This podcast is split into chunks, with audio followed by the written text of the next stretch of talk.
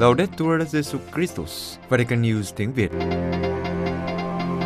Radio Vatican, Vatican News tiếng Việt. Chương trình phát thanh hàng ngày về các hoạt động của Đức Thánh Cha, tin tức của Tòa Thánh và Giáo hội Hoàn Vũ được phát 7 ngày trên tuần từ Vatican và Roma.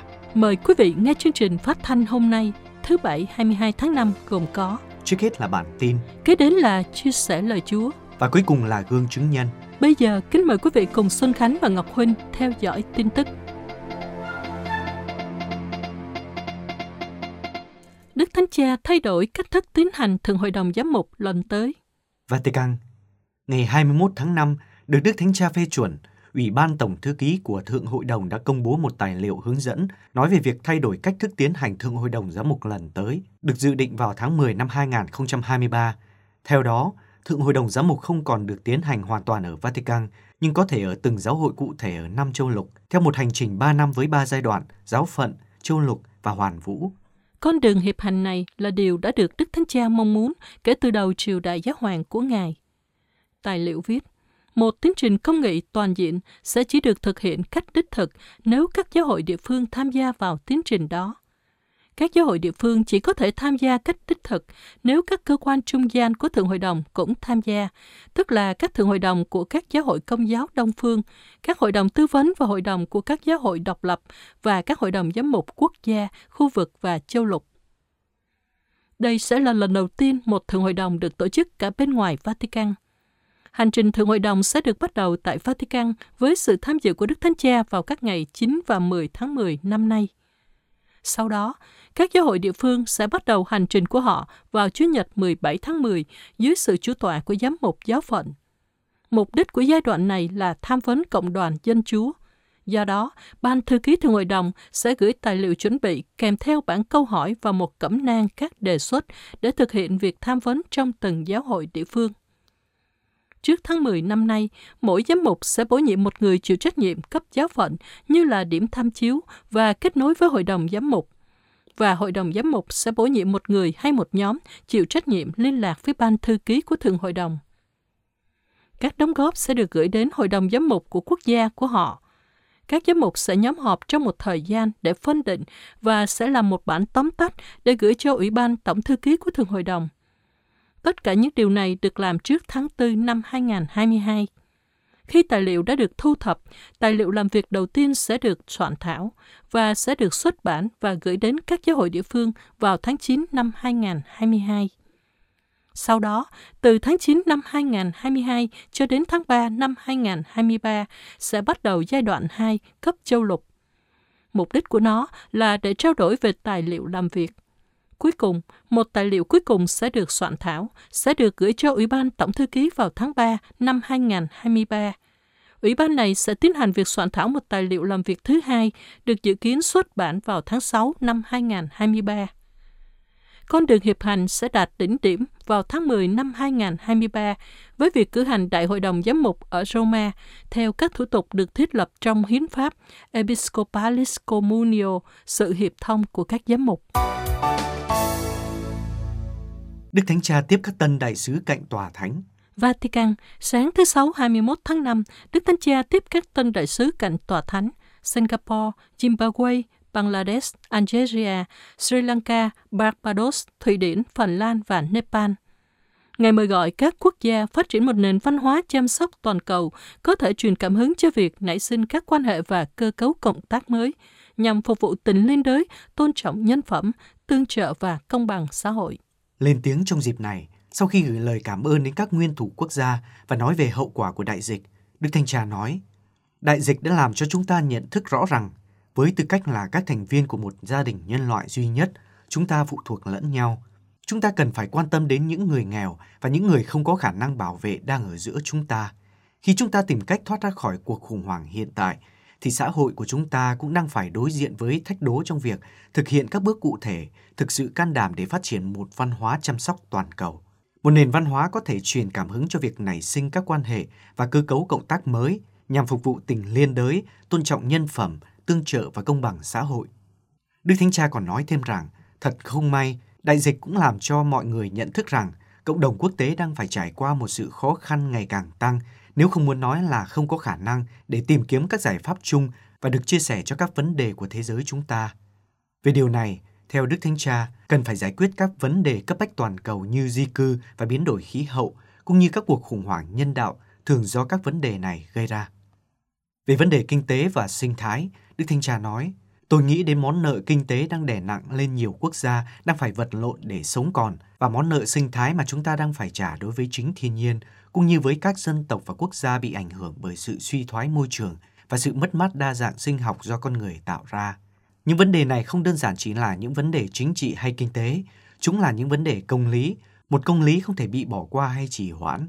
Thực tế, đây là một nghĩa vụ đạo đức liên thế hệ, bởi vì sự nghiêm túc của chúng ta trong lúc trả lời cho những vấn đề này sẽ quyết định thế giới mà chúng ta để lại cho con cháu của chúng ta.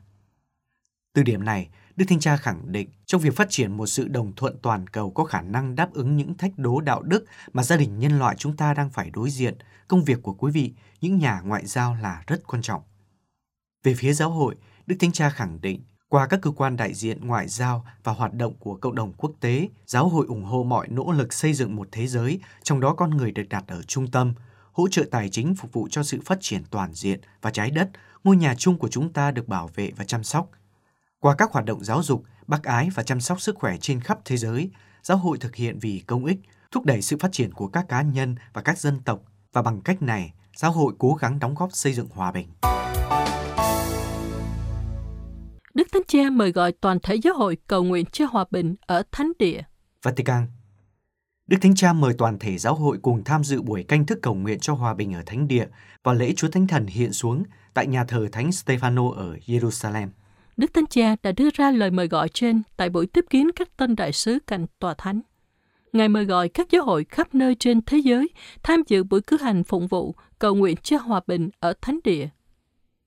Đức Thánh Cha nói với các tân đại sứ rằng, trong những ngày này, Ngài luôn nghĩ đến những gì đang xảy ra tại Thánh Địa và kêu gọi chấm dứt các cuộc xung đột vũ trang và bạo lực. Đức Thánh Cha tiếp tục kêu gọi các bên đi theo con đường đối thoại và hòa bình, đồng thời mời gọi mọi người tham gia buổi canh thức cầu nguyện lễ Chúa Thánh Thần hiện xuống do các đứng bản quyền công giáo ở Thánh Địa tổ chức. Đức Thánh Cha nói thêm, trong dịp này, tôi mời gọi tất cả các vị mục tử và các tín hữu của giáo hội công giáo cùng cầu nguyện. Này xin Chúa Thánh Thần gợi lên trong các cộng đoàn để người Israel và Palestine có thể tìm được con đường đối thoại và tha thứ, trở thành những người kiên nhẫn xây dựng hòa bình và công lý, từng bước mở ra một niềm hy vọng chung để cùng chung sống như anh chị em với nhau. Đức Thánh Cha nói, thật buồn khi thấy các linh mục làm phép vũ khí. Roma, trong cuộc viếng thăm trụ sở của phong trào Scholat Occurrentes tại tòa nhà San Callisto ở Roma, Đức Thánh Cha nói rằng nơi nào có chiến tranh thì chính trị nơi đó bị thất bại.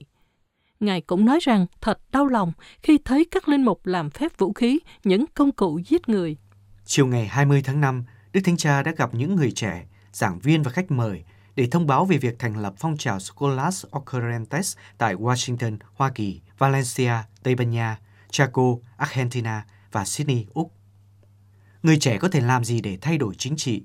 Trả lời câu hỏi của một thiếu niên, Đức Thanh Cha nói rằng có một bài kiểm tra để hiểu xem chính trị có hoàn thành sứ mạng của nó như là hình thức cao nhất và vĩ đại nhất của bác ái hay không. Và để xác minh danh dự xứng đáng của một quốc gia, đó chính là chiến tranh. Ngài nói, hãy nhìn nơi có chiến tranh thì ở đó có sự thất bại của chính trị. Một hình thức chính trị không có khả năng đối thoại để tránh chiến tranh thì thất bại, nó chấm hết. Đức Thánh Cha nói tiếp rằng, bài kiểm tra sự đáng tôn vinh của một quốc gia là bạn có chế tạo vũ khí không? Bạn có thúc đẩy chiến tranh không? Bạn có kiếm được của cải nhờ bán vũ khí để người khác giết nhau không? Ở đó, chúng ta có thể thấy liệu một quốc gia có đạo đức tốt hay không. Và Ngài nói thêm, ngay cả đối với tôi, tôi nói một cách chân thành, tôi rất đau lòng khi thấy các linh mục làm phép vũ khí. Những công cụ của sự chết thì không được chúc lành. Tình yêu là chính trị, là xã hội cho mọi người. Và khi thiếu đi tính phổ quát của tình yêu thì chính trị sẽ thất bại và trở nên bệnh tật hoặc tồi tệ. Cuối cùng, Đức Thánh Cha kêu gọi đối thoại bởi vì những ý kiến khác nhau là chìa khóa của chính trị đều phải luôn khao khát hiệp nhất và hòa hợp. Những người hiện diện trong cuộc gặp gỡ một cách tượng trưng đã đào một cái giếng trong một cái bình đất được đặt trong lớp bọc. Trước khi ban phép lành, Đức Thanh Cha nói rằng hành động này được xem là biểu tượng của sự tái sinh, của việc tái khởi động và cũng là của rủi ro. Scholas không thể được hiểu nếu không có thái độ mạo hiểm này. Đức Giáo hoàng Biển Đức 16 vui mừng vì Ba Lan còn các tiểu chủng viện. Vatican Trong lá thư đề ngày 7 tháng 5 gửi đến tiểu chủng viện của Tổng giáo phận Czechohova, Ba Lan, Đức Nguyên Giáo hoàng Biển Đức nói rằng Ngài vui mừng khi thấy sức sống của tiểu chủng viện này trái ngược với sự biến mất của các tiểu chủng viện ở Đức. Tiểu chúng viện của Tổng giáo phận Chestosova đã nhận được thư của Đức Biển Đức 16 nhân dịp kỷ niệm 70 năm thành lập. Trong thư trả lời thư của cha giám đốc chủng viện Chestosova, Đức Biển Đức nói rằng lá thư từ chủng viện đã mang niềm vui lớn đến ngôi nhà của Ngài. Thật là tuyệt vời khi thấy ở Ba Lan vẫn tươi nở những điều đang tàn lụi ở Đức. Thư cha giám đốc chủng viện kèm với các tài liệu nhắc lại quá khứ khi Đức Nguyên Giáo Hoàng còn là một học sinh tại tiểu chủng viện Trostai ở Đức. Những tài liệu này chắc chắn đã khiến Ngài cảm động. Đức Biển Đức bắt đầu đời sống tu trì từ năm 12 tuổi khi cùng với anh trai Georg Ratzinger, người đã qua đời vào ngày 1 tháng 7 năm ngoái, gia nhập tiểu chúng viện Bavaria. Hiện nay hầu như không có tiểu chúng viện nào ở Đức. Trên trang web của tiểu chúng viện có hình minh họa Đức Giáo Hoàng Biển Đức đi bộ bên cạnh Đức ông Georg Ratzinger, bào huynh của Ngài. Đức Biển Đức nói, tôi đặc biệt thích minh họa cho thấy anh trai tôi và tôi nói về chúng viện. Trong hình minh họa, Ngài hồi tưởng về thời gian của hai anh em tại một tiểu chúng viện ở Bavaria. Đáp lời, Đức ông Georg tự hỏi liệu ngày nay có nơi nào như vậy không? Dưới chân của tấm hình minh họa có viết Thực tế là có, hãy đến mà xem. Tiểu chúng viện của Tổng giáo phận Chetosova kính mời quý vị. Trong thư, Đức Biển Đức cũng cảm ơn lời mời Ngài viếng thăm tiểu chúng viện của Tổng giáo phận. Ngài nói, cho dù tuổi tác và tình trạng sức khỏe của tôi không cho phép tôi có thể đến thăm trực tiếp, thì tôi vẫn là khách của anh em với trái tim của tôi. Giáo hội Tây Ban Nha kêu gọi hỗ trợ khẩn cấp cho người di cư. Madrid, Giáo hội Tây Ban Nha bày tỏ lo ngại về cuộc khủng hoảng di cư đang diễn ra trong những ngày này tại thành phố Ceuta, Tây Ban Nha, khẳng định các quốc gia không thể sử dụng sự tuyệt vọng, nghèo khổ của các gia đình và trẻ vị thành niên cũng như khát vọng chính đáng của họ cho mục đích chính trị. Ceuta là một thành phố tự trị của Tây Ban Nha, nằm bên bờ biển Bắc Phi và có đường biên giới dài 6,4 km với Morocco. Thành phố này ngăn cách với Morocco bằng hàng rào biên giới cao tới 10 mét – người di cư chọn vượt biên bằng đường biển để có thể đặt chân đến lãnh thổ châu Âu. Tại đây, từ thứ hai ngày 17 tháng 5, có hơn 8.000 người từ Maroc vượt biển đến. Trước tình hình nhập cư trái phép của số đông này, ông Margaritis Sinas, Phó Chủ tịch Ủy ban châu Âu nói, châu Âu sẽ không cho phép bất cứ ai đe dọa, không để những người khai thác di cư đe dọa. Thủ tướng Tây Ban Nha Pedro Sanchez, người có kinh nghiệm trong vùng đất này thì nói, đây là một cuộc khủng hoảng nghiêm trọng cho Tây Ban Nha và châu Âu. Thực tế, cuộc khủng hoảng ở Ceuta là một cuộc khủng hoảng chưa từng có. Chưa bao giờ Tây Ban Nha phải quản lý một số lớn người di cư như vậy. Tất cả họ đều đến cùng một lúc trên một lãnh thổ không quá 85.000 cư dân. Trong một lưu ý được phổ biến trong những ngày qua, các giám mục Tây Ban Nha bày tỏ lo ngại về tình hình khẩn cấp này và khẳng định rằng các quốc gia không thể sử dụng sự tuyệt vọng, nghèo khổ của các gia đình và trẻ vị thành niên cũng như khát vọng chính đáng của họ cho mục đích chính trị các vị mục tử tái khẳng định tình liên đới với các giáo phận có nhiều người nhập cư, đồng thời mời gọi tất cả mọi người duy trì sự chung sống hòa bình và thực hiện chính sách tốt nhất để phục vụ công ích. Cha Camilo Ripamonti, Chủ tịch Trung tâm Astali, cơ quan cứu trợ dòng tên dành cho người tị nạn nhận định rằng một tình huống khẩn cấp thực sự đang diễn ra tại đây, cộng đồng quốc tế và châu Âu phải chung tay giải quyết vấn đề này. Theo cha, cần phải có một cuộc tiếp cận mới, cần phải thay đổi quan điểm một cách triệt để. Đó là cách nhập cảnh hợp pháp thông qua các kênh tái định cư và nhân đạo ngay lập tức được kích hoạt, sự phân bổ công bằng người di cư giữa tất cả các quốc gia của Liên minh diễn ra với một cơ chế bắt buộc, cam kết mỗi quốc gia phải thi hành phật vụ của mình. Quý vị vừa theo dõi bản tin ngày 22 tháng 5 của Vatican News tiếng Việt.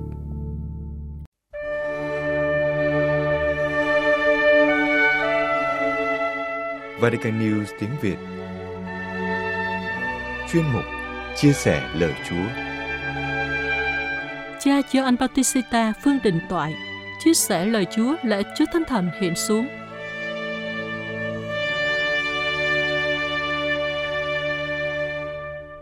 Quý ông bà anh chị em, Chủ nhật hôm nay chúng ta mừng lễ Chúa Thánh Thần hiện xuống.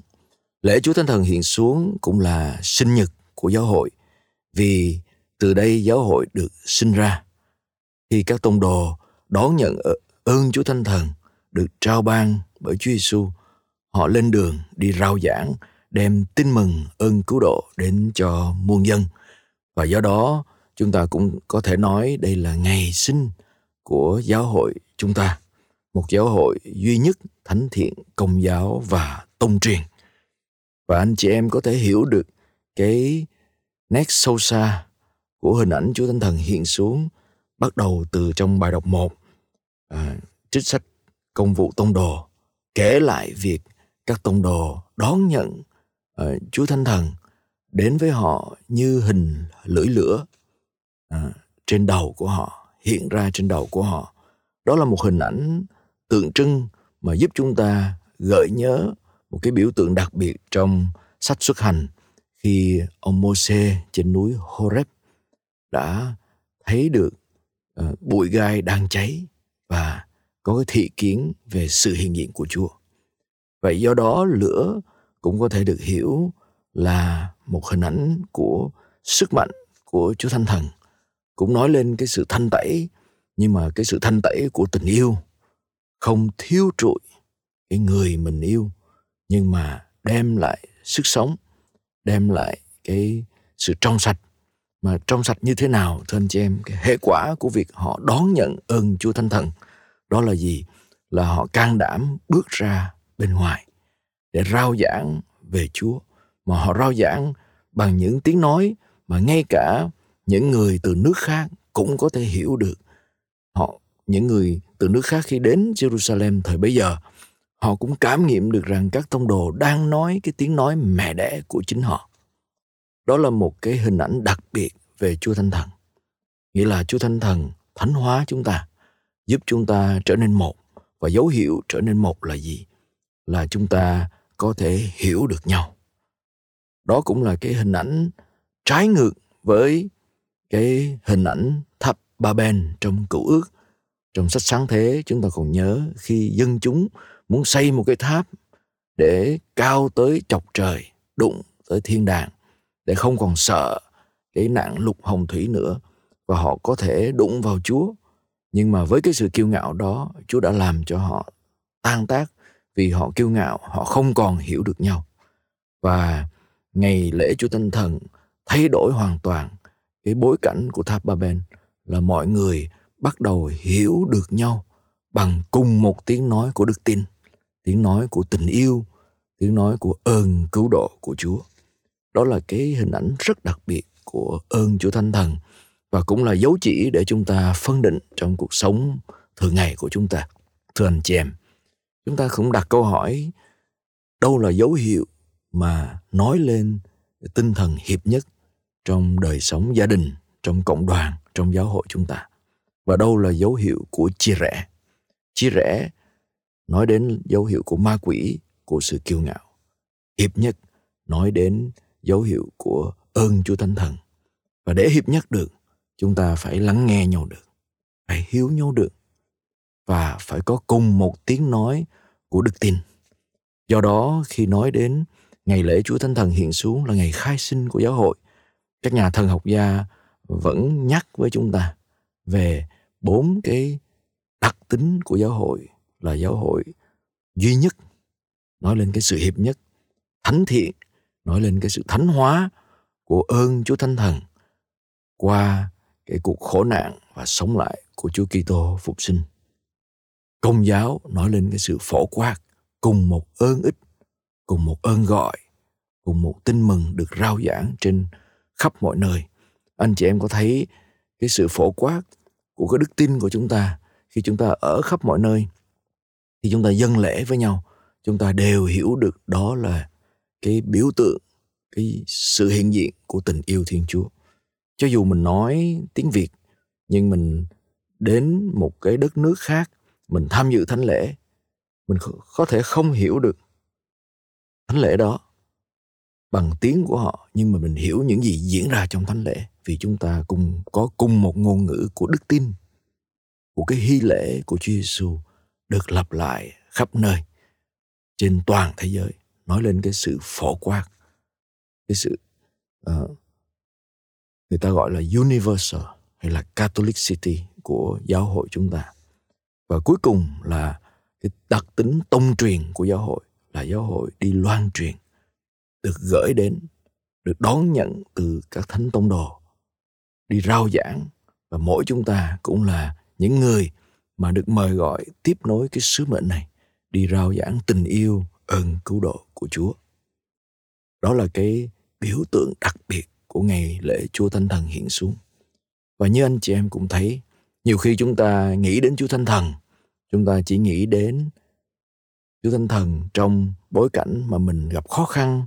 Ví dụ như các bạn trẻ sắp làm bài thi, trong mùa thi uh, cuối năm tháng 6 cũng là mùa thi tốt nghiệp, mùa thi vào đại học người ta mới cầu nguyện nhiều với ơn Chúa Thánh Thần. Khi mình gặp khó khăn trong đưa ra quyết định, mình mới cầu nguyện Chúa Thánh Thần. Thường mình nghĩ đến Chúa Thánh Thần như là đấng mà mình cần phải nhờ cậy để cho mình một cái ơn soi sáng mà thôi chứ chúng ta không nghĩ đến Chúa Thánh Thần là đấng hiện diện là đấng mà Chúa Giêsu gửi đến để tạo sự hiệp nhất và giúp chúng ta phân định đâu là dấu chỉ của sự hiện diện của Chúa trong mỗi ngày sống dựa trên cái sự hiệp nhất và tình yêu. Và chúng ta hiểu được điều đó rõ hơn trong à, bài tin mừng khi Chúa hiện ra với các môn đệ à, ngày thứ nhất trong tuần à, và trong tin mừng Thánh Doan. Chúa hiện ra trong bối cảnh họ sợ hãi, họ sợ người Do Thái, các cửa nhà đều đóng kín vì sợ. Đó là một biểu tượng của cái sự khép mình, của cái cảm nghiệm uh, mà bất an mà ngày hôm nay mỗi người chúng ta đều cũng có thể cảm thấy khi mà dịch covid đang hoành hành. Khi mà chúng ta uh, ra đường cũng có thể bị kỳ thị bị phân biệt đối xử khi chúng ta phải đối diện rất nhiều đến sự dèm pha đến những lời chỉ trích nên càng ngày chúng ta càng sống trong sợ hãi trong cô đơn trong bất an trong sự ngờ vực trước người khác. Từ đó chúng ta khép mình lại chúng ta không dám bước ra nhưng Chúa Giêsu hiện ra. Chúa Giêsu đến với các tông đồ và thổi hơi của Ngài. Đó là thần khí, đó là chính Chúa Thánh Thần để cho họ được ơn sức mạnh của tình yêu. Và tình yêu chiến thắng sự sợ hãi làm cho họ có can đảm. Và cái dấu hiệu của sự ơn can đảm đầu tiên mà các tông đồ nhận được khi Chúa Giêsu hiện ra với họ là khả năng tha thứ. Chỉ khi chúng ta có ơn chúa tinh thần chúng ta mới tha thứ được. Và khi chúng ta tha thứ được chúng ta mới vượt ra khỏi con người vốn bị tổn thương đang nấp trong sợ hãi của nhiều sự phản bội bỏ rơi hay cả, cả ngay trong chính tội lỗi của riêng mình. Thưa anh chị em Ngày lễ Chúa Thánh Thần hiện xuống giúp chúng ta nhớ lại và hiểu được tình yêu của Chúa dành cho chúng ta. Ngày lễ Chúa Thánh Thần hiện xuống cũng là cơ hội để chúng ta nhìn lại tâm hồn của mình. Chúng ta có đang khép lòng vì sợ hãi và không dám đón nhận Chúa hay không? Ngày lễ Thánh, Chúa Thánh Thần hiện xuống cũng là cơ hội để chúng ta hiểu được và tri ân Chúa cho cái sinh nhật của giáo hội Chúa mà chúng ta là thành viên của giáo hội. Trong một giáo hội thánh thiện, công giáo, tông truyền và hiệp nhất. Xin chúc anh chị em một ngày lễ Chúa Thánh Thần tràn đầy niềm vui và hy vọng và xin Chúa Thánh Thần ban nhiều sức mạnh cho anh chị em để có thể chiến thắng tất cả mọi lo âu và sợ hãi mà anh chị em đang đối diện. Amen.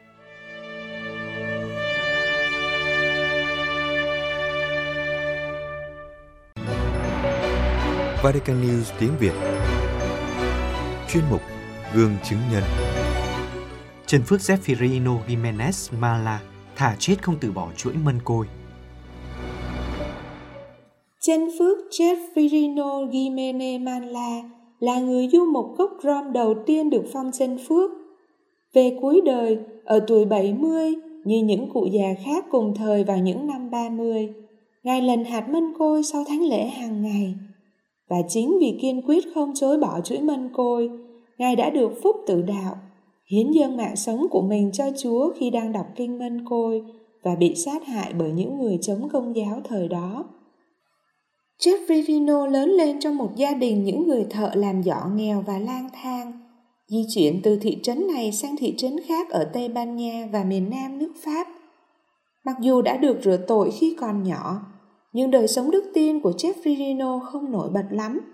Năm 18 tuổi, anh đã kết hôn với Teresa và không làm phép cưới trong nhà thờ. Có thể là Jeffrey Reno không biết về đức tin của mình, nhưng anh đã cố gắng sống công bằng và tốt đẹp. Sau khi kết hôn với vợ theo nghi lễ truyền thống của người Rom, Jeffrey Reno trở thành một người buôn ngựa, một nghề nổi tiếng với sự bất lương. Tuy nhiên, dù có tài năng và thành công, Jeffrey không muốn lừa dối bất cứ ai và đức tính bẩm sinh đã khiến anh trở thành một nhà kinh doanh giỏi. Mặc dù không được giáo dục trường lớp và hoàn toàn không biết chữ, nhưng sự quảng đại và sẵn sàng chấp nhận rủi ro về người khác đã giúp anh có nhiều bạn bè. Một ngày nọ, cựu thị trưởng của thành phố Bạc Bastro, nơi Jeffrino và gia đình anh đã định cư, bắt đầu ho ra máu tại quảng trường công cộng. Sợ ông bị ho lao, những người xung quanh ông đều bỏ đi. Chỉ riêng Jeffrino được biết đến như là người can đảm, đã giúp ông trở về nhà. Để cảm ơn anh, gia đình cựu thị trưởng đã giúp anh một món tiền và anh đã dùng nó để bắt đầu công việc buôn bán ngựa. Năm tháng qua đi, Jeffrino từ một người tốt đã trở thành một người đạo đức thánh thiện. 32 năm sau cuộc hôn nhân truyền thống, ông và vợ cuối cùng đã cử hành bí tích hôn phối trong nhà thờ. Không lâu sau, ông bắt đầu rước lễ và đọc kinh mân côi mỗi ngày – đồng thời đóng vai trò là người hòa giải giữa người Carlos và người Tây Ban Nha. Mặc dù vợ chồng ông không thể có con, nhưng họ đã nhận nuôi Pepita, cháu gái của vợ ông. Và Jeffrino đã là một người cha tuyệt vời và là một người ông yêu thương các cháu của mình. Năm 1922, vợ của ông Jeffirino, qua đời, nhưng ông không để nỗi đau làm mình xa cách Chúa Ông trở thành thành viên dòng ba Francisco và là thành viên của hội thánh Vinh Sơn Phaolô. Ông quảng đại đến nỗi mặc dù có nhiều tài sản nhưng đã trở nên nghèo để những người khác, đặc biệt là người Rome du mục không phải sống trong cảnh nghèo khổ khốn cùng. Mặc dù không biết chữ, nhưng ông biết rõ đức tin và trở thành một giáo lý viên. Kể cho các em nghe những câu chuyện hấp dẫn về Chúa Giêsu trước khi đưa cho các em một miếng sô cô la. Nói chung, ông là một người già tốt bụng và rộng lượng. Jesperino cũng là một người công giáo sống ở Tây Ban Nha trong cuộc nội chiến Tây Ban Nha vào thời điểm mà việc bài công giáo được luật pháp cho phép. Một ngày nọ, ông thấy người ta lôi một linh mục đi và ông đã yêu cầu quân lính dừng lại. Những người lính quay sang hỏi ông có vũ khí không? Chỉ có cái này, Ông Chetverino trả lời trong khi dơ chuỗi hạt mân côi lên. Ông đã bị bắn vì điều đó và bị đưa vào tù. Trong tù, ông trung thành đọc kinh mân côi, chống lại những tên cai ngục chống đạo công giáo. Một người theo chủ nghĩa vô chính phủ nói với ông rằng nếu ông ngừng cầu nguyện cách công khai thì ông mới có thể cứu được mạng sống của mình. Con gái của ông đến thăm, cầu xin ông từ bỏ chuỗi hạt mân côi của ông nhưng ông nghĩ rằng làm như vậy có nghĩa là từ chối đức tin của mình. Ông Jeffrino đã bị hành quyết và ném vào một nấm mồ chung. 60 năm sau, ông trở thành người Rome du mục đầu tiên được phong chân phước. Chân phước Jeffrino Gimene Manla được kính nhớ vào ngày 4 tháng 5.